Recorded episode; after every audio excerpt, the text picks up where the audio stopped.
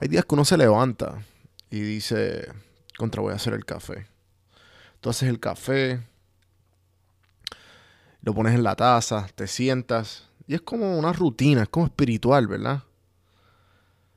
Pero no hay nada más espiritual que yo abrir mi celular, abrir la aplicación de Audible y darle play donde me quedé justamente del autor preferido que, que esté escuchando y él me esté leyendo mientras yo estoy tratando de absorber todo lo que él dice. Me habla cualquier persona, me entra una llamada, lo que pase, se para. Es más, vamos a poner que el ejemplo, me hablan. Perdón, no te escuché, pausa. Ah, ajá, genial. Play. 30 segundos, 15 segundos para atrás. Boom. No tienes que volver a. tú no necesitas bookmark. Para eso está el app. audibletrial.com slash café en mano. Te dan 30 días gratis de la aplicación y el libro que te dé la gana. Sobre 180 títulos para escoger en inglés y en español. Desde ciencia ficción, desde Lord of the Rings, desde Star Wars, hasta Pablo Coelho, hasta El Principito, hasta libros de empezarismo como Gary Vaynerchuk, biografía, Steve Jobs, lo que te dé la gana, gratis. audibletrial.com slash café en mano, gente. Link en el bio.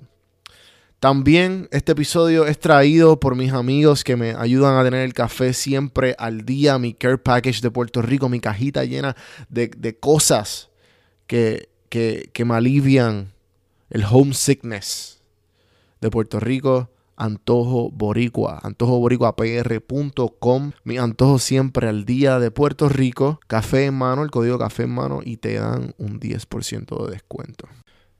El invitado de hoy es Juan Pablo Díaz, multitalentoso, multifacético y no sé qué otro adjetivo darle a Juanpi.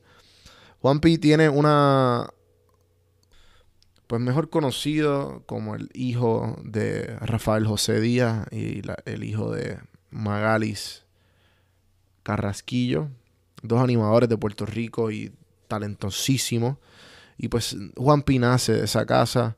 Hablamos de, cómo se, ha desarrollado como un artista, de cómo entró a, este mundo del arte y de, cómo se ha aprendido a expandir en los diferentes talentos, cómo ha, sabido eh, balancear los diferentes talentos que tiene, cómo escogerlos de sus diferentes etapas y de todos sus discos, la gira que hizo con Gilbertito, con Gilberto Santa Rosa, gente, ¿ok? Bueno, hablamos de muchas cosas, no los molesto más, vamos para adelante con la conversación. Aquí tienen a Juan Pablo Díaz, Carrasquillo.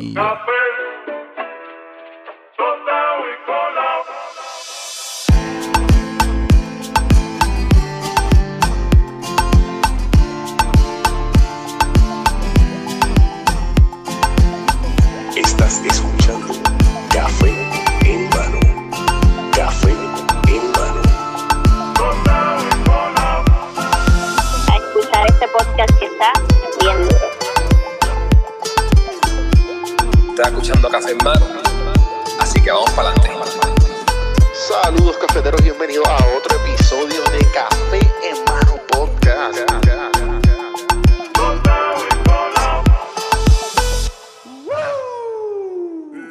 Juan Pablo Díaz, bienvenidos a Café en Mano Podcast. ¿Qué está pasando? Muchas gracias, muchas gracias. Un honor estar aquí en este laureado y premiado podcast. algún día, algún día. poco a poco. Sí, sí, sí. Gracias por la invitación, no, gracias por la invitación, madre. Claro, claro, no, este, definitivamente tú eres una persona que que desde que yo te conocí, que más o menos entiendo que fue por... Tenemos un amigo en común, o un conocido, un colega, ¿no? ¿verdad? No sé qué, ah, quién es siendo tuyo, que es Félix de Porto. Ajá. Eh, y yo entiendo que has trabajado con él. Sí, sí, Félix. Félix este, tomó la foto que, no sabía qué iba a pasar con ella, pero que eventualmente se convirtió en la carátula de, de fase 2 del, del disco.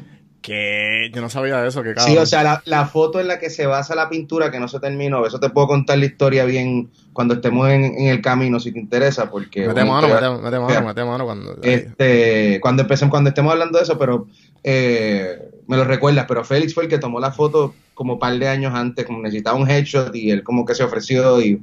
Ok, ok. Entonces, quiero, quiero empezar porque Ajá. obviamente tú eres hijo de, de dos, dos personas estelares en la, en la historia de la cultura de Puerto Rico, que viene siendo Magalis Carrasquillo y tu papá Rafael José. Eh, so, quiero empezar porque la gente que te conoce, tú tienes un montón de entrevistas y me imagino que están por ahí. So que quiero empezar Sí. al- diferente con una pregunta y la pregunta es la siguiente. Ajá. ¿Cuáles son las tres cosas más importantes que aprendiste de tus padres? Tres cosas que aprendí de mis padres. Eh, yo creo que la disciplina, la disciplina y el amor que se le tiene que tener al, al trabajo si realmente uno le quiere dedicar eh, tiempo a esto es fundamental. Eh, el aplauso es lo más ensordecedor que existe. Eh, y pásala bien. Cuando no la estés pasando bien, es tiempo de moverte. Yo creo que son las tres cosas que más, que más he aprendido de ellos. Ok, entonces para pa, pa esa gente que, que pues, no sabe quién tú eres, em, eh, eh, lo más corto posible de tres minutos, cinco minutos, ¿quién es Juanpi? Juan Pablo Díaz. Pues Juan Pablo Díaz, yo soy pues un este, artista puertorriqueño, he tenido el privilegio de, de estar en distintas, de, de manifestar mi arte en distintas facetas. Eh, he hecho pues, ahora mismo actualmente pues estoy, formo parte, soy miembro fundador del colectivo Teatro Breve, que es uno de los grupos de, de teatro más importantes acá en Puerto Rico, que, que nos estamos presentando sin inter- ininterrumpidamente ya casi por 13 años. Wow. Eh, tú también pues eh, lle- llevo una carrera musical al mismo tiempo. Eh, he sacado dos discos en cinco años, en cinco para seis años. Eh, el segundo disco fase 2, bueno, eh, últimamente pues he estado incursionando en el campo de la salsa. Eh, y en el segundo disco, fase 2, eh, fue nominado el año pasado a un Grammy Latino Wow. eh, por, mejor álbum de por, por mejor álbum de salsa. Me ganó un chamaquito ahí que se llama Rubén Blades, pero estamos bien. Este, ¿qué más? Pues eh, me ganó la vida, aparte haciendo eso, también me ganó la vida haciendo locuciones. Soy locutor comercial. eh, ya desde, bueno, soy locutor comercial viviendo de esto desde hace casi 17 años.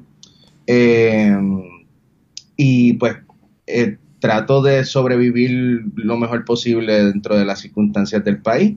Me gusta en mi, en mi material, ya sea en, teatro o en, o, en, o lo que hacemos en la música, pues siempre me gusta hablar de lo que está pasando eh, en, la actualidad en Puerto Rico y a nivel este, internacional.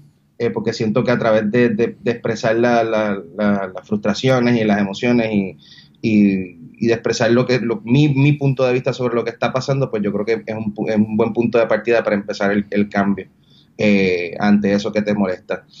Y nada, eso más o menos básicamente soy yo. Eh, te imagino que te han hecho un montón, un montón de veces esa pregunta.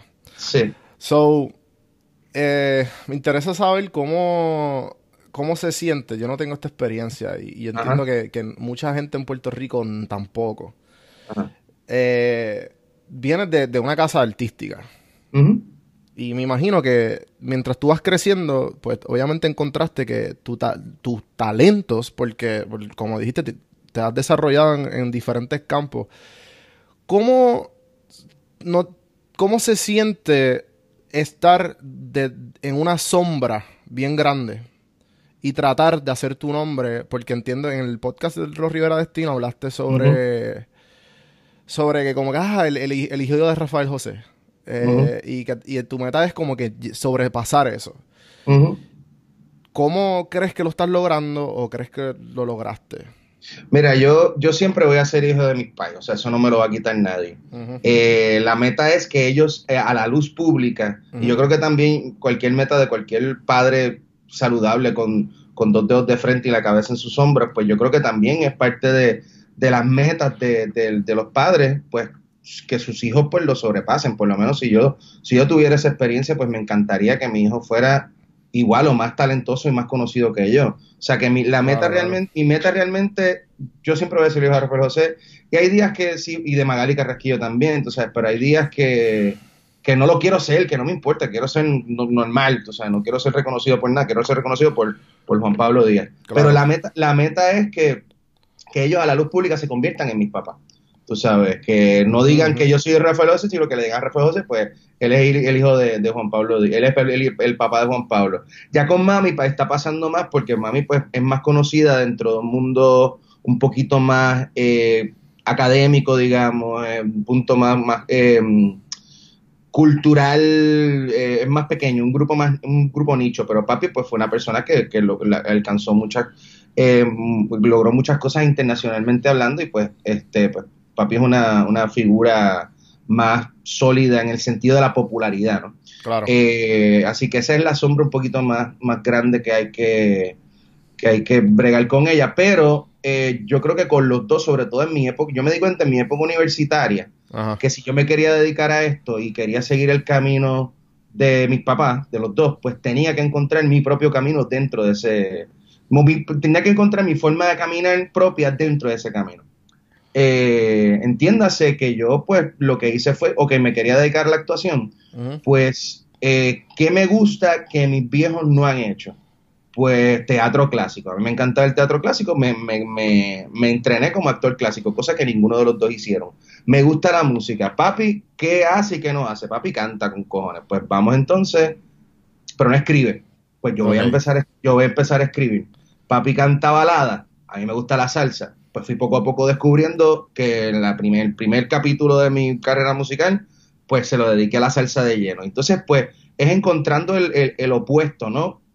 Eh, porque hay, hay, mucho camino por recorrer y hay, mucha, hay mucho arte por hacer, eh, como para limitarse a hacer. Yo me pude haber concentrado y decir, ok, yo quiero, yo lo que quiero es ser famoso y voy a aprovechar y voy a coger pon con el hijo de Rafael José y podría estar ahora mismo haciendo televisión y haciendo radio y haciendo cosas es como que más safe en, el, en ese sentido de, pues, que son mejor remuneradas.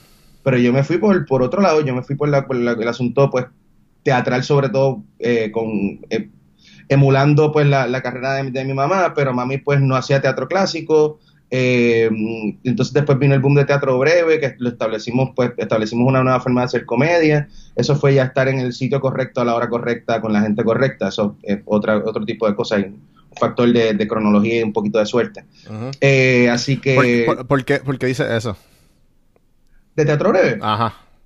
Bueno, por la, es, muy larga la, contestación, tú sabes, pero no, en serio, en serio, porque lo que pasa es que una, uno de las de, las cosas que nos separó a, nosotros de otra gente fue el hecho de cómo, cómo mercadeamos y cómo anunciamos el show. Nosotros fuimos creciendo al mismo tiempo que las redes sociales. Y nosotros yo creo que fuimos del primer fenómeno, no de irnos virales, pero nos fuimos virales de otra forma, nos fuimos virales de que, de que la gente nos empezó a conocer y, este, y empezó a ir a nuestros shows. O sea, el, nosotros no establecimos el arquetipo de cómo se mercadea este, los shows, pero sí fuimos los primeros en usar la plataforma definitivamente. Antes nosotros usamos MySpace y, lo, y, el, y el email para anunciar nuestros shows, ¿sabes? Y y en, una época donde eso era como que, ¿qué, rayos estás haciendo? Lo que tienes que hacer es tirar flyers y hacer media tours. Nosotros dijimos, no, para el carajo, nosotros no queremos hacer televisión, vamos a apostar esto a las redes sociales y pues eso, se, eso es un factor suerte, cabrón, tú sabes. Ajá, y la, y la cosa, y la cosa también que, que, yo sé, y, y corrígeme obviamente si estoy mal, porque eres tú, conozco de tu carrera que tú no empezaste actuando o saliendo en, en teatro breve, ¿no? No, para nada, no, no. Yo ya yo tenía, o sea, yo empecé en teatro breve a los 23 años, pero ya yo tenía una carrera eh, actoral universitaria. Ajá. De hecho, ya estaba empezando a salir de mi carrera actoral universitaria, eh, donde tuve el privilegio de hacer un montón de obras bien buenas. Hice Shakespeare, hice este, Charles Dickens, hice, eh, hice un montón de, que ahora no me acuerdo, este, hice muchas horas. Yo tenía ya como eh, más o menos entre las cosas que se hacían universitarias y las que se hacían fuera de la universidad, yo fácilmente ya tenía mi, mis, tres, mis treinta y pico de obras ya hechas. Eh, ya, yo ten, ya yo había tenido, antes de, pues por la cuestión de ser el hijo de, eh, pues en, ese sentido, pues por un lado se te abren unas puertas más fáciles que otra gente. Claro, el nombre, el nombre. Porque, porque pues yo empecé a actuar a los 13 años. O sea, mi primera obra, mi primer guiso profesional de que me pagaron, de que yo recibí un cheque, aparte de la locución comercial, que la llevo haciendo desde los 5 años. Eh, mi primer cheque yo lo recibí por ser, por estar, yo hice El Bosque Mágico Yo era, no sé si te acuerdas del Bosque Mágico. Wow. muy chico. Yo no sé, en verdad. Yo sé que el nombre he escuchado, pero de seguro. ¿Dónde, dónde- Bosque, Mágico era este, este parque temático que hacían en el Parque Central eh, a principios de los 90, Ok. eh, donde pues tú veías, o sea, habían, tú ibas caminando y habían distintas estampas, eh, que si estampas navideñas, pero también salían personajes eh, de películas o de, o de cuentos fantásticos, por ejemplo, eh, yo era Pulgarcito, yo tenía nueve años y yo era Pulgarcito, y estaba bien jodido porque yo estaba al lado, yo estaba entre Peter Pan, que estaba al lado mío, Ajá. y la otra estampa, y la estampa que era como que wow, tú sabes, era Little Mermaid. O sea, el Little Mermaid era el fenómeno de pues ver a una sirena, este, porque ella se escondía como a medio cuerpo y entonces tenía la cola. Ok. ¿Y quién rayos le va a hacer caso a un Juan Pablo Díaz de 8 o 9 años cuando tienes a fucking Lil vestido de pulgarcito, diciéndote no sé qué disparate, este, cuando tienes al lado a Little Mermaid? O sea, es, Pero, eso tú, pero ¿tú, te, ¿tú te acuerdas de eso? Es que te lo han dicho. Como que No, cabrón, me porque- acu- O sea, me ocho acuerdo, años, me ocho ac- años. Me acuerdo, tenía como 8 o 9 años por ahí. Me acuerdo porque fue mi primer guiso, Claro, mi primer guiso de noche. Fue la primera vez que mi mamá me dejó trabajar para como va a haber un experimento y entonces pues uno salía a las once y media de trabajar para estar a las 7 de la mañana en la escuela. Me acuerdo las amanecías y me acuerdo de que de ahí mami no me volvió a dejar trabajar eh, durante, mami me dejaba trabajar si acaso durante los veranos. Eh, eso yo se lo, eh, en ese momento yo no lo entendía, pero se lo agradezco muchísimo ahora porque ella pues, desde en cierta medida, pro- pro- procuró que yo tuviera una niñez lo más, entre comillas, normal posible.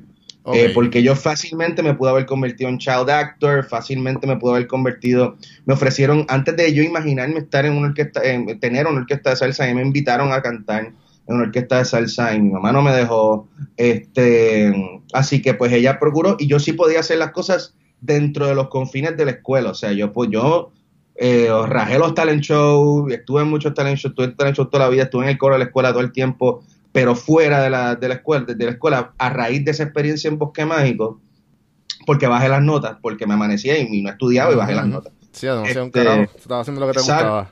Exactamente, exactamente. Entonces, pues ahí la vieja, pues, pues prego.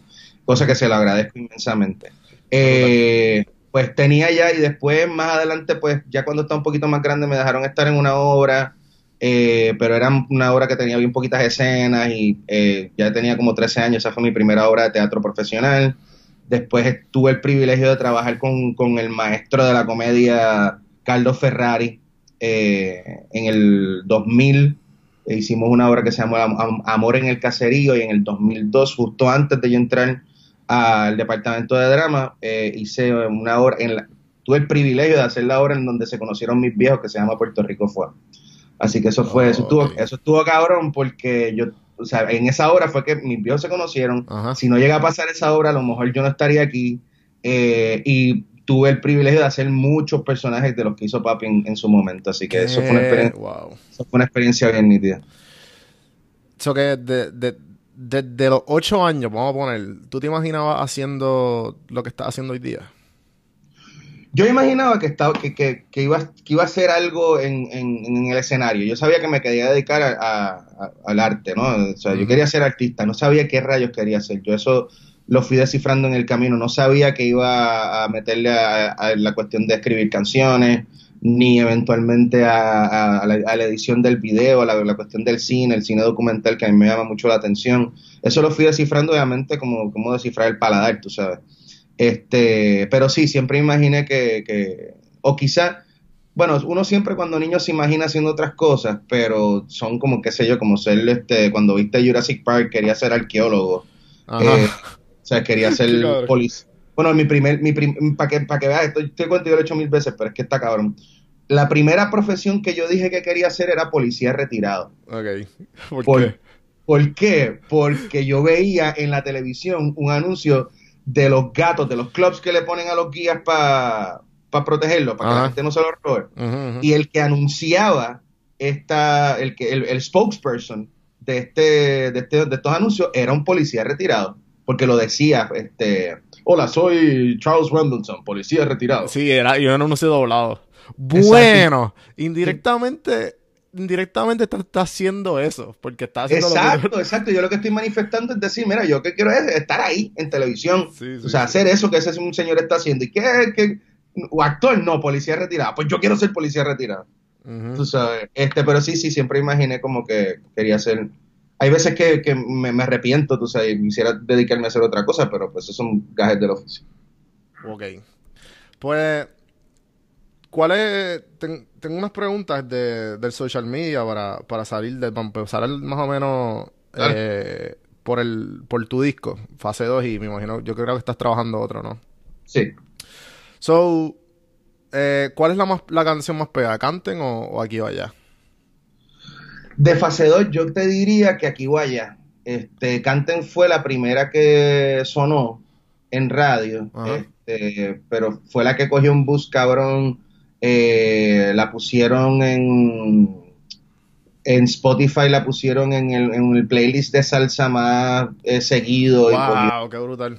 Y cogió como más de 100.000 streams, tiene un montón de streameos. Sí, tiene como 120, estaba viendo ahora. Pero aquí o allá ha sido, también se hizo un esfuerzo de promoción, pero fue más orgánico y yo creo que a raíz de pues, la, nueva diáspora, eh, pues es la, es la más hondo que ha calado. Sí, sí, a, eh, mí, me, a mí me dio taquito cuando escuché esa Yo que estoy en Atlanta. Lo cabrón es que cuando, eh, para lo de los Grammys, cuando, cuando estábamos haciendo promo para, lo de los Latin Grammys allá, me hicieron una entrevista que yo creo que no salió y me pidieron que tocara una canción. Y yo hacía meses que no cogía una guitarra porque estábamos en pleno María, tú sabes. y, entonces como que así repasando, pues dije, pues voy a hacer aquí o allá. Y yo creo que el camarógrafo era peruano y él no sabía quién rayos era yo. Y cuando acabé de tocar, o sea, él se quedó así como que se le salió como una lagrimita, se le agarraron los ojos. Eh, y dice, bueno, esa canción, qué sé yo, y de ahí se convirtió supuestamente en fanático. Así que más allá de nuestra diáspora, yo creo que responde a todo el que ha escuchado la canción de cualquier tipo de diáspora, o sea, de, cualquier parte de patria extendida, whatever, eh, de cualquier parte de Latinoamérica, yo creo que se siente identificado. Yo creo que esa es la canción eh, que más, más, más, ha, más ha gustado, de, por lo menos masivamente, de, de ¿Y, la, ¿Y la escribiste tú o, fue de otra persona? Porque sí, esa, es mía. Canten es, por ejemplo, Canten es de Polo Montañez. Polo Montañez es un cantautor cubano que murió demasiado pronto. Este, que fue el que le escribió un montón de estrellas, Gilberto, eh, Marc Anthony grabó Flor Pálida, que es de él. O sea, que es una persona que apenas poco a poco se está descubriendo su es conocido, pero su música se está conociendo a través de otros este de otros cantantes de una manera masiva. Eh, y canten cuando yo la escuché, me la presentó un pana y yo estaba buscando una canción que más o menos eh, trató de, resumirle a la gente, ok, este es el concepto de lo que tú vas a escuchar. Y tan, en, cuestión de lírica y en cuestión de sonido. Eh, como una introducción, como un prólogo, ¿no? Este, Y entonces, pues como que estaba buscando, ya tenía casi todo el disco grabado eh, y estaba como que buscando la vuelta, cuál canción, qué canción. De momento este pana me presenta esta canción y fue como, anda, para el carajo, esta canción es la que yo necesito, la grabé. Eh, quería que tuviera, me lo imaginé con un sonido así parecido a, a los discos, eh, de los discos más cabrones de Cheo Feliciano. Y hablé con el, con el, arreglista eh, de Cheo y director musical de Cheo por muchos años. se llama Luis García, maestro arreglista, y tuve el honor de que me arreglara el tema. Así que ese, ese tema tiene, tiene mucho significado. Eso que eh, estás cogiendo como que todo esto, porque también que entiendo que hay un tema de, Juan Luis Guerra, ¿verdad? Sí, la gallera. So, estás cogiendo que estos temas y lo estás como que de alguna manera le estás dando un sprinkle de Juan Pablo Díaz. Sí, sí, o sea, eh, en Canten, pues Canten, la, nadie la había grabado fuera de Polo y Polo pues era un guajiro eh, tradicional, la canción pues estaba grabada bien sencilla, bien rústica, bonita, pero bien sencilla. Eh, la, grabación que vas a encontrar por ahí, pues tiene eh, tres cubanos, tiene bajo, tiene bongo y maraca, nada muy, este, nada muy pretencioso. Entonces yo pues la saqué de proporción y quise grabar la sinfónica y pues que se pareciera ese sonido. Eh, la gallera y puente de Cerati son dos canciones que no son salsa, eh, que La Gallera es un merengue empericado bien cabrón, que a mí me merengue gospel bien nítido, este, y pues evidentemente pues Puente es una canción de rock, pero Ajá. son dos canciones que a mí me gustan mucho, Eh, la historia de La Gallera es que cuando yo empiezo con la, con la orquesta, antes de empezar con la orquesta fue como, coño, me gustaría esa canción, a mí me encanta La Gallera, si yo tuviera la oportunidad de tener una orquesta, pues la haría, y fue como, loco, tienes una orquesta. Eh, y lo que hicimos fue adaptar la salsa y la empezamos a presentar en la calle, a la gente le gustó mucho, yo creo que la primera vez que la presentamos fue en, en Santurce Ley cuando lo hice, este, y la gente quedó loca con la canción, con la adaptación. Y Puente, cuando yo, cuando a mí me, cuando Gilberto me, Gilberto Santa Rosa me seleccionó para, para este, abrirle conciertos en, en, en Sudamérica en el 2014. O, o sea, me gustaría saber esa historia y qué Ajá. sentiste cuando se te dio la cuando se te dio la oportunidad. Pues mira, Gilberto es mi padrino musical. Eh. Gilberto yo lo conozco desde bien pequeño precisamente por el, por el teatro, porque cuando... ahorita te hablé de Bosque Mágico. Eh, Bosque Mágico después siguió creciendo y se llegó a hacer un musical de Bosque Mágico. En ese musical salía mi mamá. Y en ese musical, este, pues yo me iba para los ensayos con ella. Y eso coincide con una jornada que tuvo Gilberto de presentaciones en Bellas Artes. Y en esa, en esos, en ese interín, yo me hago bien amigo de su hija mayor, Miredi, porque estaba en las mismas que yo. Eh, no había babysitting y nos fuimos para. Además, que a mí me encantaba estar en Bellas Artes de chiquito. Y ahí la conozco, nos hacemos bien panas. Este, por consiguiente, pues me hago pana de Gilberto. Eh, nos volvimos, no- de ahí nos separamos un poquito, nos volvimos a juntar como en tercer año de high school y nos hicimos de nuevo super panas. Eh, cuento bien largo corto, Gilberto siempre me ha apoyado en, en mis este, inventos musicales, inclusive él ha hecho los coros de los dos discos. Eh, Wow. y entonces un día, un día, un día me, me llama y me, me dice, primero me llama, mira, eh, o algo yo lo llamé o qué sé yo, y me dijeron, eh, me dice, ¿te dijeron lo de Uruguay? Y yo, ¿qué de Uruguay? Ah, no, pues no te han dicho, ok, cuando a ti te llamen tú te haces el sorprendido, ¿ok? Y yo, ok, no sé qué rayo me estás hablando, pero dale. Y a los par de meses me llama de la, de la oficina de su manejador, Rafa Muñiz, para indicarme de que de si a mí me interesaba eh, abrirle concierto a Gilberto en, en su gira por Sudamérica, en Uruguay, Argentina, Chile y Bolivia. No, gracias, no, gracias. Y yo, pues déjame chequear mis schedule. No, bicho, cacho, recuerdo, recuerdo, o sea, la llamada, dónde estaba, estaba en el carro de camino, Sí, sí. estaba transitando por, por la Muñoz Rivera, o sea, eso nunca se me va a olvidar y fue como anda para el carajo. Wow. Entonces, eso fue en octubre de 2014. Había salido el, el primer disco y, y él me, me- o sea, y me lleva para hacer, qué sé yo, para hacer tres o cuatro canciones. Eh, entre esas tres o cuatro canciones, yo sabía que a mí este pendejo de Puerto Rico nadie lo va a conocer ni nadie, o es bien poco probable que la que conozcan mi música. Claro. Eh, eh, porque la salsa pues apenas está abriendo camino, hace unos años, ¿verdad? Pero está abriendo camino apenas eh, hace pocos años. Y apenas se están conociendo los, los, los grandes de verdad. Entonces, yo dije, pues, ¿cómo rayos yo hago que esta gente conecte conmigo? Y dije, pues voy a, voy a tomarme, voy a hacer una cali, caripelaera y voy a adaptar una canción de Cerati a salsa, a ver cómo la reciben. Y entonces uno de los teatros eh, que me presenté fue que yo jamás en mi puta vida, brother, Ajá. me imaginar, yo he visto conciertos de Cerati, de Charlie García, soy fanático del rock argentino, de Cerati, de Charlie García, de Fito Páez, de un grupo de comedia musical que se llama Le Luthier, eh, en este teatro mítico, que es uno de los teatros más importantes yo creo que de, de- Latinoamérica, que se llama El Gran Rex en Buenos Aires. Yo jamás en mi puta vida me iba a imaginar que yo iba a pisar ese escenario y jamás en mi puta vida me hubiese imaginado que iba a pisar ese escenario cantando salsa. ¿sabes? Y entonces fue una experiencia bien linda porque cuando yo empiezo en el soundcheck a hacer la canción, pues los tramoyistas y están, hay gente trabajando, la gente de producción de allá, tramoyistas, eh, la gente de, de los ujieres del teatro, hay varias personas trabajando.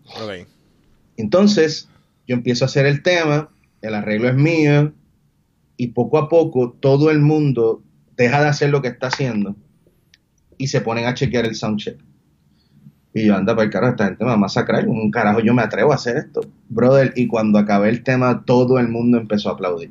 Que Y yo dije, no, esto va a estar bien. un approval Esto- a las millas. A las millas, instant, eso es instant gratification. Y que a mí, que soy millennial, cabrón. Este, mano, fue una experiencia bien bonita y por la noche fue... Ah, entonces lo otro fue que eso es, de las dos cosas hay video. Ah, ¿en verdad? Sí, sí, sí, después de, de- de las dos canciones que yo hice, porque ese, ese, ese- esa función yo pensaba que él iba a abrir y entonces Gilberto me dice, mira, lo que pasa es que el productor de- del evento, el que me trae aquí, pues tiene su banda y él es el que va a abrir, pero tú vas a- lo que vamos a hacer es tú vas a cantar en el medio del show.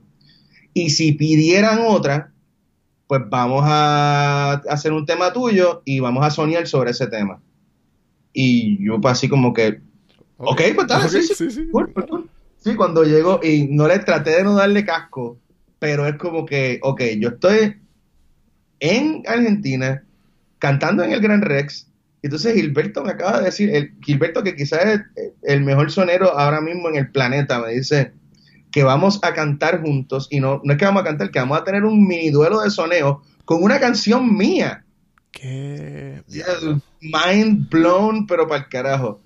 No le di casco porque si no me iba a trancar en la cuestión de los soneos, lo tomé casi como que, pues dale, vamos por encima, como si lo hubiese hecho todos los días. Pero cuando se acabó, yo esto lo se lo conté a los Rivera Destino, que cuando se acabó el, el día completo, mi prima estaba, estaba viviendo allá hace unos años, fui a comer con ella unos panas qué sé yo, y estoy acostándome, o sea, yo estoy cogiendo el sueño, me dan ganas de mear, voy al baño, me, levanto de mi cama, voy al baño y toda la, la- toda la emoción se fue como estoy caminando paso a paso, anda para carajo, puñeta que yo acabo de hacer. Sí, sigo paso a paso. Sí, así. paso. El- el- ¡ay! La euforia de esto estuvo cabrón, tú sabes. sí, como ese mini feeling que cuando te estás cayendo para atrás en una silla sientes que te vas a morir. dio- Pero al revés. No, no, no, no, no, no, fue eso. Euforia. la euforia de, de wow, esto está cabrón, qué nítida la experiencia, esto está hijo de puta. Ajá, ajá. Y todo el, el resto de Chile y Bolivia también estuvieron eh, bien nítidos, así que fue de esas exper- experiencias, de las mejores experiencias que tenía en mi vida. Y está grabado, o sea que me tienes que enviar esos links para linkearlos a- en, en el Sí, seguro. Este, está grabado las calles de mi ciudad, creo que Puente y este y el duelo y el mano a mano. Tengo que Ok. buscarlo. Entonces, ¿cómo...? Porque hace un montón de cosas. Y, y, y pues siendo artista, yo me imagino que debes de inclinar a, a uno de, de todos tus talentos. ¿Cuál es el más que tú, como que te sientes Juan Pablo?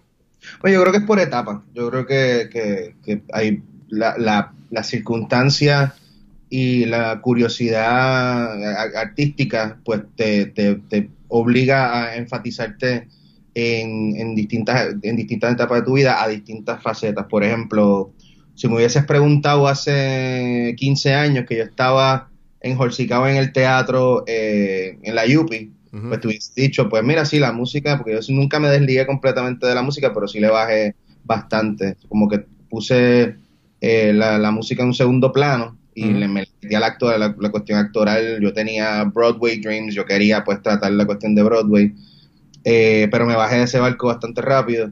Eh, así que en ese momento te hubiese dicho que, que el teatro, pero ahora en esta circunstancia, y como estoy ahora, pues sí, el teatro es fundamentalmente importante en mi vida, o la actuación, mejor dicho, eh, pero me inclino más hacia la música. La música, pues, es más, eh, a pesar de que, pues, trabajo, eh, tengo el lujo de trabajar en, en un colectivo bien bueno, pero sigue siendo, pues, tú aportas las ideas a ese colectivo, ¿no? Eh, mientras que la música, pues, es mucho, yo tengo completo control de lo que quiero decir y de lo que quiero hacer y de los riesgos que quiero tomar y, y pues, es mucho más, es mucho más mi voz, a pesar de que tengo una voz en teatro breve, pero eh, la, la mía pues está mucho más amplificada en mi, en mi música, así que pues la música es lo que... Y además que ahora estoy haciendo eh, música, por ejemplo, en los shows de impro, Ajá. eh, eh, no sé si ten- sabes que están- estamos haciendo unos shows los Los, lunes. los lunes, los ah, sí, sí. Pero Sí, no, he, entonces- po- no he podido ir porque eso fue después de María, ¿no? Sí, sí. Esto Yo- fue un yo- poquito antes de María, pero lo cambiamos a lunes después, sí. Ah, ok, Eh, entonces, eh, pues lo que yo hago principalmente allí es la música, me improviso música en vivo partiendo de, de lo que están haciendo los compañeros en escena. Eh, así que la música ahora mismo, pues, es mi- lo que le quiero meter más. Me da gracia porque es que te sale de natural. So, so, ¿Qué es cosa? como que, el, ¿sabes? Los talentos, porque yo me acuerdo cuando te vi, yo vi el, lo de Guaynabelot. Ajá. Eh. Santurce, Santurcia era, ¿cómo se llamaba? Santurce, Santurce. Santurce. Mano, yo decía... Santurcia, perdona. Santurcia, exacto, exacto. So, estabas improvi... Estabas como rimando. Ajá, no, pero eso está escrito. Claro, pero tú tuviste que ver algo en eso, ¿o no? Eso fue, lo que pasa es que nosotros en la, en la universidad, nosotros hacemos, eh, bueno, no sé si se sigue haciendo, pero uno de los estilos que, que más, que es más retante y es más este, rico a la hora de, de actuar es el teatro del siglo de oro, siglo de oro español. Entonces el teatro del siglo de oro español es en verso y una de las cosas que a nosotros nos enseñan Ujú. es a rom- que eso fue una de, las- de las técnicas que, que- que puso a, a Dean Sayas en el mapa mundial del- de la actuación, es que Dean dice que no necesariamente tú tienes que sonar rimado. Este, o sea que no cuando tienes, cuando vas a decir una rima, no tienes que tener este mismo pacing, como si estuvieras recitando. Y él lo que hace es lo, lo que, lo que se le llama la, romper el verso.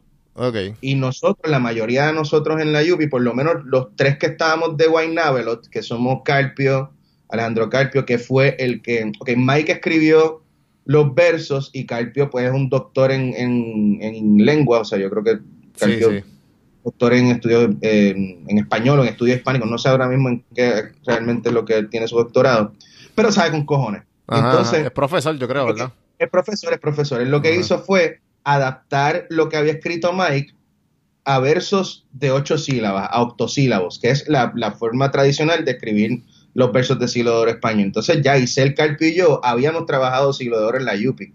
O sea, que esa natural, que, y entonces eso es lo que tú, lo que tú dices que me sale bien natural, como Sí, pusiste sí, ese sí, ejemplo. sí. Ajá, O sea, ese- esa naturalidad no viene de gratis. O sea, Claro, es experiencias de, de, de miles como de- nosotros, como nosotros hemos estudiado esto, la gente se cree, y, y se lo agradezco porque pues me, me halaga, tú sabes, pero hay mucha gente que se cree que yo de momento aprendí a, a hablar, después aprendí a actuar y después aprendí a tocar música. Como que no, o sea, si me sale natural es porque le he dedicado horas de estudio. Tú sabes, porque no, no es como que la gente dice, ay, es que es innato, no, cojones innato. O sea, lo, lo innato es la, tener la curiosidad y tener la disciplina y tener las ganas y sacar el tiempo. Eso sí, son talentos un poquito más naturales. Lo de eh, lo meterle la disciplina, el enfoque, la obsesión por que te salgan las cosas. Eso, papi dice mucho que él lo compara este tipo de cosas con el ballet, porque la, el, el ballet clásico, lo que te lo- el, el- el principal atractivo es ver a una persona haciendo cosas que parecen sobrenaturales, porque lo son, cosas, pero sin con el mínimo esfuerzo posible. Hmm. Eh, entonces, eso yo creo que es un poquito de lo que la gente percibe, sueno súper egocentrista, pero es que, pues lo tengo que mencionar así, pero eh, eso es lo que la gente yo creo que percibe a veces un poco de mensaje, que a ti te sale todo tan bien y te sale todo tan natural, como no, cabrón, porque yo lo he estudiado y, y- y- y le he metido con cojones a esto y he tenido la pasión y he tenido la, y también la paciencia de, de decir, ok, no me, está, no me está saliendo como es, pero me va a salir poco a poco y seguir y seguir y seguir, tener perseverancia. Eso es más natural que, que, que, que el talento en sí mismo. Claro, que no te, no te, no te, no fue como el Espíritu Santo que te llegó y, y- Ojalá, coño. Hay gente que, hay gente que nace así de verdad y tú dices, diablo, este cabrón. Hay gente que, yo me acuerdo que yo estudiaba en la UP con un chamaco que quería ser actor. Y como, como actor, no voy a mencionar su nombre, obviamente. Me encontré con él hace unos años. Eh, y como actor era flojísimo, pero el tipo tenía una naturalidad y un don de, de ser gracioso tan fácilmente que era mejor verlo y hablar con él cuando no estaba actuando que cuando estaba actuando. Es una cosa que no sé si se entienda bien, pero es como, loco, Sí, sí. tú no- yo quisiera ser tan gracioso naturalmente y hay otra gente que quisiera, que son, que quieren ser comediantes, que no les sale y tienen ese don, tú sabes, eso está cabrón, igual que la gente que tiene la capacidad de contarte los cuentos más divertidos del mundo y ni siquiera están pensando en la actuación. Sí, que son, son storytellers de, de Sí, naturalidad. que son oradores de naturalidad, tú sabes. Están los que nacen así y están los que pues tienen que ir poco a poco trabajándolo y con la disciplina lo hacen. Hay gente pues que tiene que joderse toda la vida por lograrlo. ¿Qué, qué eres bueno? Que súper bueno, igual que, que lo que haces de cantar, lo que haces de, de actuar y todo lo demás, que la gente no sabe. Bueno, eh, ¿qué pregunta? Es que se pendeja de decir, yo soy bueno en tal cosa, me suena tan, tan egocentrista, pero Sí, sí, bueno, sí. Me, la estás, me la estás preguntando tú, yo no te la estoy diciendo, así que. Pero yo creo que mucha gente, yo lo he hecho un poquito público, eh, sobre todo durante hace dos años, eh, que ahora estoy en la misma jornada porque pues pos María me entró una mini depresión eh, y me puse a comer. Así que yo en 2016 yo bajé cerca de 30 libras. Yeah, cabrón. Sí, pero me- ya me comí 22. Ok, déjame, déjame, déjame soltar un poquito de exclamación que ese yeah.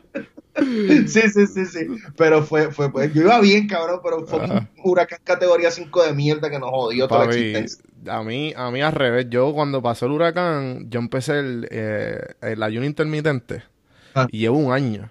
Y yo estaba en 2.15 y he bajado 15. Y no he hecho nada, simplemente esa dieta y pues, obviamente también hago ejercicio como Después 6, tenemos 7 que hablar de eso.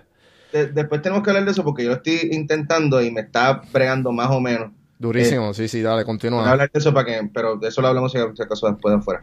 Este, mm, ¿qué te decía? Lo del 2016, ah, eh, pues yo empecé en, por, empezó, ese, ese fue el año que empezó el follón en Snapchat y en ese momento, pues Chente y yo, Chente y Drach, comediante, eh, eh, pues, compartíamos un poquito más. Eh, no que haya pasado nada malo, simplemente pues que pues él está haciendo su rollo y yo estoy haciendo el mío y pues como que ya no, no, no nos frecuentamos tanto, pero sigue habiendo el mismo cariño siempre. En ese, en ese, en ese tiempo, pues yo estaba buscando cómo rebajar. Él es el que me pompea a mí para coger unas clases de spinning, las que él termina abandonando. Ah, y yo vi eso, yo vi Ah, eso, yo me acuerdo de eso, sí. Y entonces, eso fue para el boom de Snapchat y él me dice, cabrón, tienes que encontrar tu personaje. Y yo, es que cabrón, Snapchat, eh, no sé qué mierda, estar reportando sobre mi vida y qué sé yo, pues déjame dar, no sé, déjame darle un break. Entonces, fallido de hacer personaje y de momento empiezo a documentar la comida que estoy preparando. Ok. Entonces, lo que, de la forma que yo rebajé fue, a mí me encanta el comfort food, me encanta. Eh, tú sabes, pues el comfort food, pues, de hamburger, este, pollo frito. eh, Lo entonces, fácil, lo fácil. lo fácil, lo fácil. Pero entonces, yo poco a poco fui leyendo y fui buscando recetas que se parecieran a las comidas eh, puercas que nos encantan, pero que tuvieran, tú sabes, este, pues menos calorías, que fueran, en vez de fritas, pues fueran asadas, eh, o al, al grill, o sea, eliminando pues todos los los- los excesos. Ah, por eso es que tú haces lo de los tostones. Exactamente. Ah, Eso fue durante. Snapchat. Eh, te estoy popeando mucho, te estoy, estoy hablando muy duro. No, no, estoy, estás bien, estás bien. Estoy bien, ok.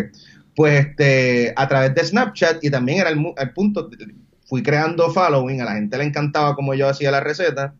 Y entonces lo usé también de doble filo como para decir, cabrón, no puedes dejar esto caer, ni, ni la cuestión de cocinarte, ni, pero ni la cuestión del Snapchat, ni la cuestión de cocinarte a ti mismo la comida. O sea, porque es fácil quitarse, pero entonces como ya tenía el compromiso de que la gente me pedía que, que hiciera la receta, pues entonces eso fue hasta beneficioso a la hora de, de- de seguir metiéndole a, a- a la disciplina. Esto, y entonces pues ahí fue que, que encontré, me, me empezó mi relación amorosa con, el colif- con la coliflor y este... Me y, pues, compartieron un par de recetas, par de duras que creo que voy a empezar la mañana.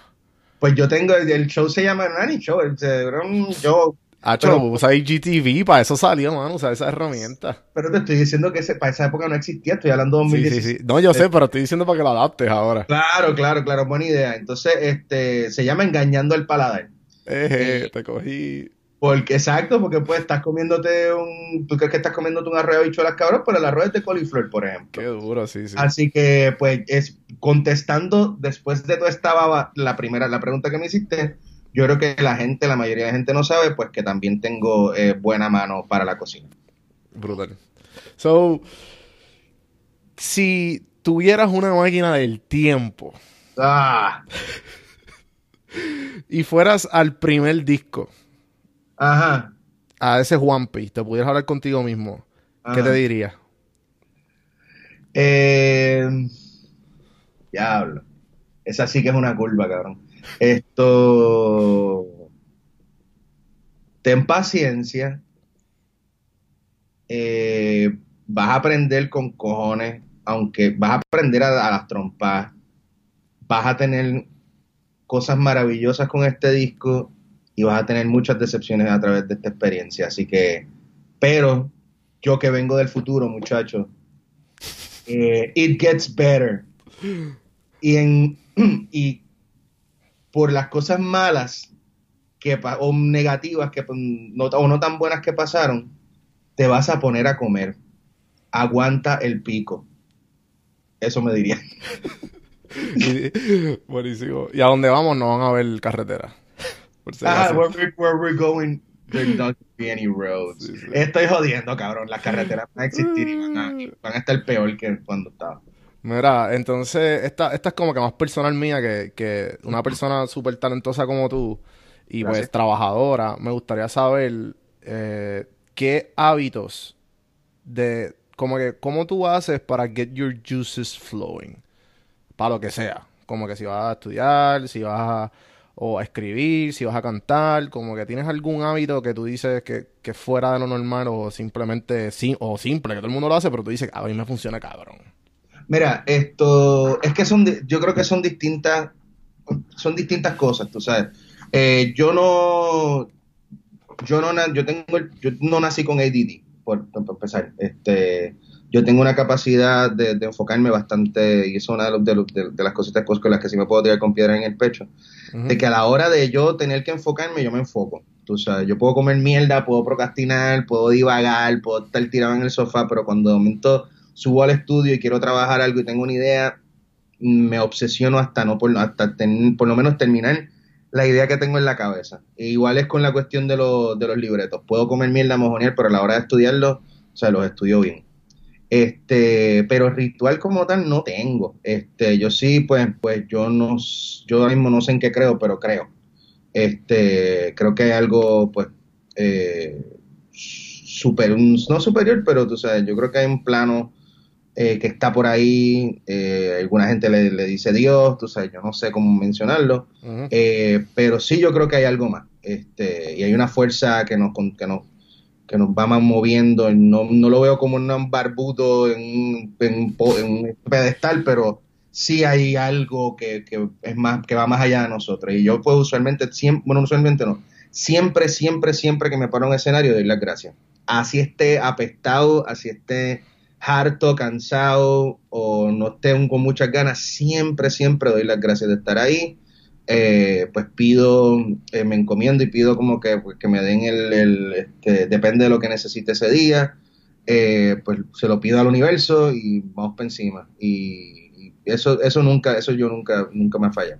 Sí, importancia de, de ser agradecido, que hay veces que Totalmente, we take, it, totalmente. we take it for granted. Totalmente, totalmente. Y sé que suena como un cliché y suena como que Ah, es verdad, una pregunta los que clichés tengo son clichés por, Los clichés son clichés porque son realidad. Definitivamente, o sea, yo lo que pasa es que pues, hay gente que, que ensaya este tipo de mierdas, pero yo, Sí, o sí, sea, sí. estoy siendo, y a lo mejor lo dicen por, por querer cumplir con alguien, pero yo estoy siendo completa y sincera, completamente honesto.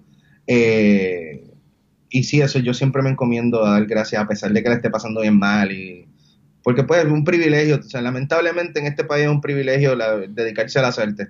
Debería ser considerado y debería ser apoyado como, como otros, eh, como otras profesiones, pero pues el país que vivimos.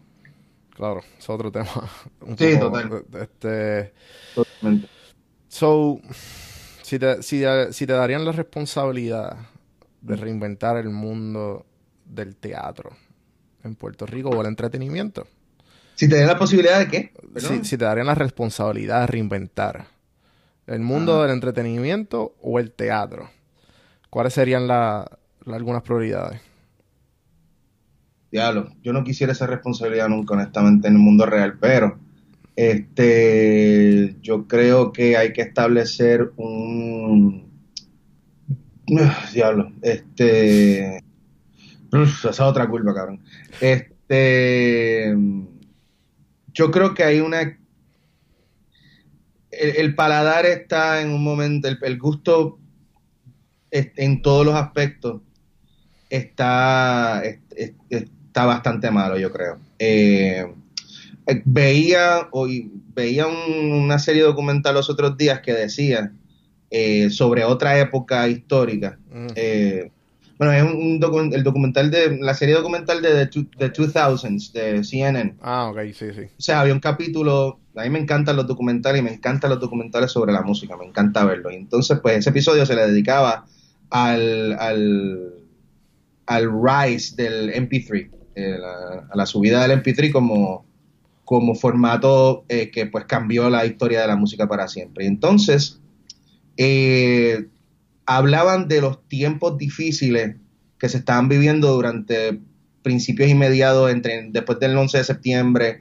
la guerra de Irak, y entonces como que los, artistas que, alzaron su voz y qué sé yo, y mientras otros artistas decidieron, o, pues pegaron porque eran distracción, ¿no? Este, porque los momentos estaban tan difíciles eh, que pues la gente o pues se metía o se modificaba en la cuestión pues protestar y la política y la cosa y el contenido social y la mierda, pero la masa lo que pedía era distraer, distraerse, porque ya la situación a su alrededor estaba tan espeluznante que, que necesitaban distraerse, usaban la música como distracción y yo creo que eso está pasando exactamente ahora.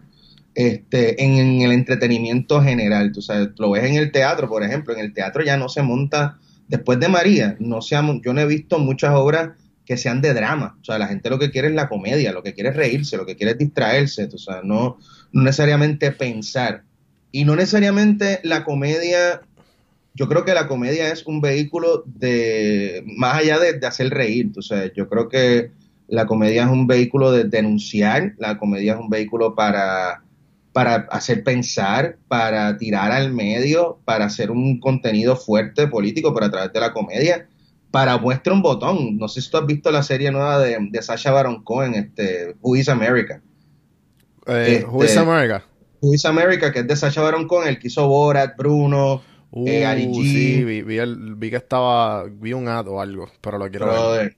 Brother, eso tienes que chequearlo. O sea, eso le costó, para el sistema eso le costó la carrera eh, a varias personas, votaron a gente de sus trabajos porque el tipo a través de la comedia hace unas denuncias y hace unos comentarios tan y tan fuertes y pone a gente en evidencia tan y tan fuerte.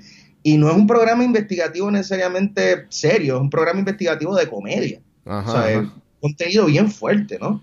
Esto... es que eso es lo que él siempre ha hecho. El, Sí, no, pero en esta, pero esto es una cosa porque va contra, contra todo lo que él considera, pues, la cuestión del todo lo que está dividiendo a Estados Unidos, él mete el dedo él no solamente mete el, él, él, viola esa, esa llaga, pero la coge y la, se la clava. Tanto a los liberales como a los conservadores, o sea, a los dos. Este, Pero volviendo al entretenimiento, a la cuestión que me preguntaste, yo creo que principalmente eh, hay una crisis de, de lo que la gente considera buen contenido y la gente que considera contenido malo. Yo pues tengo un gusto, yo sé que no es un gusto de masa, pero sí puedo reconocer que hay cosas buenas en masivas y hay cosas que no son tan buenas. Esto, perdóname, te, interrumpí. No, no. Este, te iba a decir algo.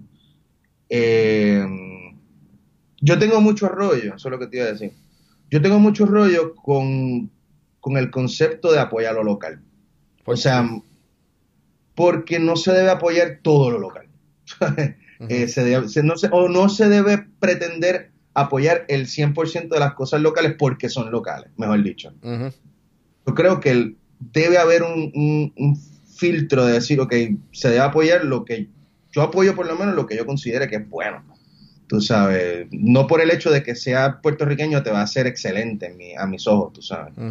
Eh, yo me pongo a todo, a mí me gusta verlo todo, o sea, a mí me gusta ver desde los shows que hacemos en el Shorty, me encanta ir a ver cosas de stand-up, me encanta ver cosas de gente que está subiendo, me encanta ver shows eh, de gente establecida musicalmente, me encanta no, no descubrir para el mundo, sino descubrir para mí mismo distintas bandas que tocan en el Borico, o tocan en otros lados, en la respuesta. O sea, y yo este, por ejemplo, la pasé cabrón viendo a Trapústico la semana pasada. Ay, cabrón, yo quería ir, qué mierda. Estuvo súper, pero van a hacer más funciones. Este, ¿sabes? Pues me, me disfruto eso y siento que hay una, hay una escena, que siempre ha pasado, tú sabes, pero hay una escena que no se está, que no puede ser más masiva porque hay mucha porquería que está, eh, mucha porquería que está tomando el lugar que podría hacerlo, tú sabes, y pues la gente, no, que estoy aquí, estoy aquí para apoyar, yo, pues, sí, pero es que es toda una mierda, tú sabes, este, para hablar claro. Ah, Esto, y pues como para apoyar, para apoyar, como que pues, pero ve a apoyar otras cosas porque son buenas, o sea, no sé. Eh, yo creo que el, el- el principal, no es problema, pero yo creo que podríamos, podría haber más oportunidad masiva, eh, pero eso ya es una cuestión de, de- de educación de la gente y del el contenido es siempre una cuestión de cómo va a medir cómo está el paladar del, del- gusto de la gente, pero también el paladar depende de, las circunstancias, de las situaciones, y si lo que quieren es este, escuchar canciones que te digan que están bien cuando no estamos bien, pues fine, eso yo creo que responde más a, la, a la época que estamos viviendo, que la gente quiere escapismo, porque yo creo que la gente prefiere vivirse una película, ya sea de maleanteo, de bellaqueo, de, o de joda, para olvidarse de que están pasándola bien jodida, porque en Puerto Rico la cosa está bien jodida. Este, así que pues la, la- estamos la- acostumbrados ya. el lo que pasa es que el arte puede ser o un reflejo de eso o una denuncia. Y ahora mismo yo creo que eh, el- el- la cosa está más para el, pa el, pa el reflejo y para y pa el escapismo, en mi opinión. Ok. Eh, me gustaría. me fui al carajo con esa respuesta. Buenísimo, ¿no? para, eso, para eso son. sí, exacto. Eh, las últimas tres preguntas que siempre hago a todo el mundo. Yo creo que la- esta yo creo que la respondiste indirectamente con otra. ¿Qué serie o película le ha sacado una gran enseñanza? Eh, son muchas. Yo creo que, mira, yo no soy, yo no, yo una de las cosas que me frustra es que yo no soy tan buen lector. Yo casi no leo. Eh, como mis hay muchos compañeros que no, que, que- que leen un montón y yo pues no soy, nunca desarrollé esa disciplina, pero sí soy, por eso soy un freak de los documentales, porque pues me, me, me considero más visual en ese aspecto. Este, yo te puedo ver dos, tres documentales, pero un libro me cuesta, me cuesta, me tiene que gustar mucho para yo leérmelo de rabo a cabo y eso me, y eso yo no me enorgullezco de eso, a mí no me, Voy, me frustra. voy a hacer una pausita aquí rápido para nuestros sponsors Audible, la aplicación de audiolibro. No, no, no, no, no. El que, el que quiera, el que tenga esa disciplina se la envidio, cabrón. Hay gente que se Sí, loco, yo soy igual, yo soy igual. Pero pues, tú sabes, y pues en cuestión de qué películas, me- yo pues ve- veo mucho documental y veo mucha película que me ha enseñado, que, que me ha, o sea, yo lo veo como educación continua, tú sabes, yo veo documentales, a mí me encanta sobre todo ahora que estoy metiéndole a la cuestión de la producción musical, que estoy metiéndole a lo nuevo, pues me encanta ver este pro- los procesos de otra gente. Tú sabes, yo sé que hay miles de libros que te cuentan ese proceso, pero no es nada mejor que, que tú entretenerte viendo el proceso y viéndolo tu- el documental y ver cómo la gente lo trabaja en, en- en tu cara en vez de imaginártelo en un libro. Este, así que, pero de películas así que me hayan cambiado, bueno, yo creo que una de las razones por la cual eh, a mí me gusta hacer esto y me gusta la cuestión de los personajes es por eh, una película que yo considero que es la, de las mejores películas de todos los tiempos que se llama Coming to America que la protagoniza el maestro Eddie Murphy, eh, una película del 1988, 89 por ahí, donde lo cabrón es que yo veo que fue la primera vez que yo vi que una, misma persona puede hacer distintos personajes y ser diferenciado a través del maquillaje. A mí eso me voló la cabeza. Al punto tal de que en la universidad, pues yo tuve varias transformaciones, inclusive yo tuve el, he dicho esto mucho, pero tuve el privilegio y el honor de cuando reabrieron el teatro universitario, que estuvo cerrado 11 años, toda una generación nunca, no lo pisó nunca, o lo pisamos clandestinamente, se hicieron obras clandestinas, este, Wow. allá adentro. Sí, eh, entonces, cuan- pero cuando abrió, yo estuve en una de ellas, haciendo música. Eh, cuando reabrió, reabrió con una producción eh, del teatro universitario, que fue una, una producción de la obra Canción de Navidad, que es Christmas Carol. Y yo tuve que hacer de Scrooge. Yo tuve, no, me, me cogieron para hacer de Scrooge. Y entonces, el, el, el maquillaje era, o sea, yo era un, yo era un señor blanco de 72 años. Eh, tú has visto las fotos de Scrooge, que es como que con el con calva, con el pelo, este, y yo pues ahorita te, te puedo enviar una foto para Ah, que veas sí. el maquillaje cabrón que me hicieron, al punto tal de que una de mis mejores amigas en ese momento va a la obra, el hermano de ella va también a la misma función, pero está sentado con, con una amiga, con otra amiga, y en el intermedio eh, le dice a- al hermano, mira, yo vine aquí a ver a Juanpi, y Juanpi no ha salido, yo creo que yo me voy. Y yo entraba en la segunda escena. Pues la, la transformación está, la transformación que me hizo Brian Villarini, un gran maquillista de aquí de Puerto Rico, y, y la, y la distancia, porque es un teatro grande, pero para eso se trabajó, tú sabes, era, estaba tan cabrona, tengo que buscarlo porque se me olvidan, este, estaba tan y tan cabrona que mi, una de mis mejores amigas no me fucking reconoció, y para mí eso fue, y además pues también Job hubo una well exacto, Eh, fue como que la mejor crítica que recibí, que mi mejor amiga en ese tiempo no, no me reconociera. Este, y entonces, eh, yo aquí la tengo. Eh, de la, de, ¿Te contesté? Sí, sí, sí, sí, sí, sí. Brutal. Eh, ok, so. La, la segunda pregunta. ¿Qué libro le, Ah. le regalarías Ajá. a tu hijo o hija? Wow, estás implicando de que yo voy a tener hijos. Bueno, yo no Lo veo, sé. bien, lo veo bien lejos. Ok, ok. Esto, pero. Diablo. El libro que le regalaría a mi hijo o hija. Eh, Estoy con las curvas al garo. sí, bien cabrón. Yo creo que. Bienvenidos a Café Hermano Podcast. No, me gusta, me gusta, me pone a pensar. Eh. Bueno, hay un libro que a mí me ayudó mucho en un momento bien difícil de, mi vida, eh, que se llama Ética para Amador, de Fe- Fernando Sabater, Eh, un psicoanalista, creo que colombiano o peruano, no estoy seguro ahora.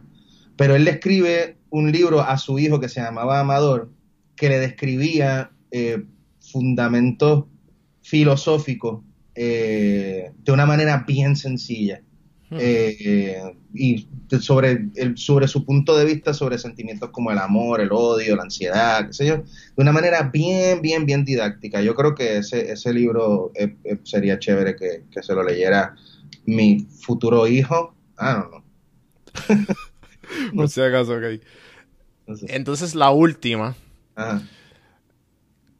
¿Qué les recomendaría? Vamos a poner si, si una persona, X persona que, que, que esté en cuarto año y es o el hijo de una, de, de una amistad o es el, un familiar, alguien bien cercano a ti y está en cuarto año y te dice, Juanpi, yo quiero hacer exactamente lo que tú estás haciendo.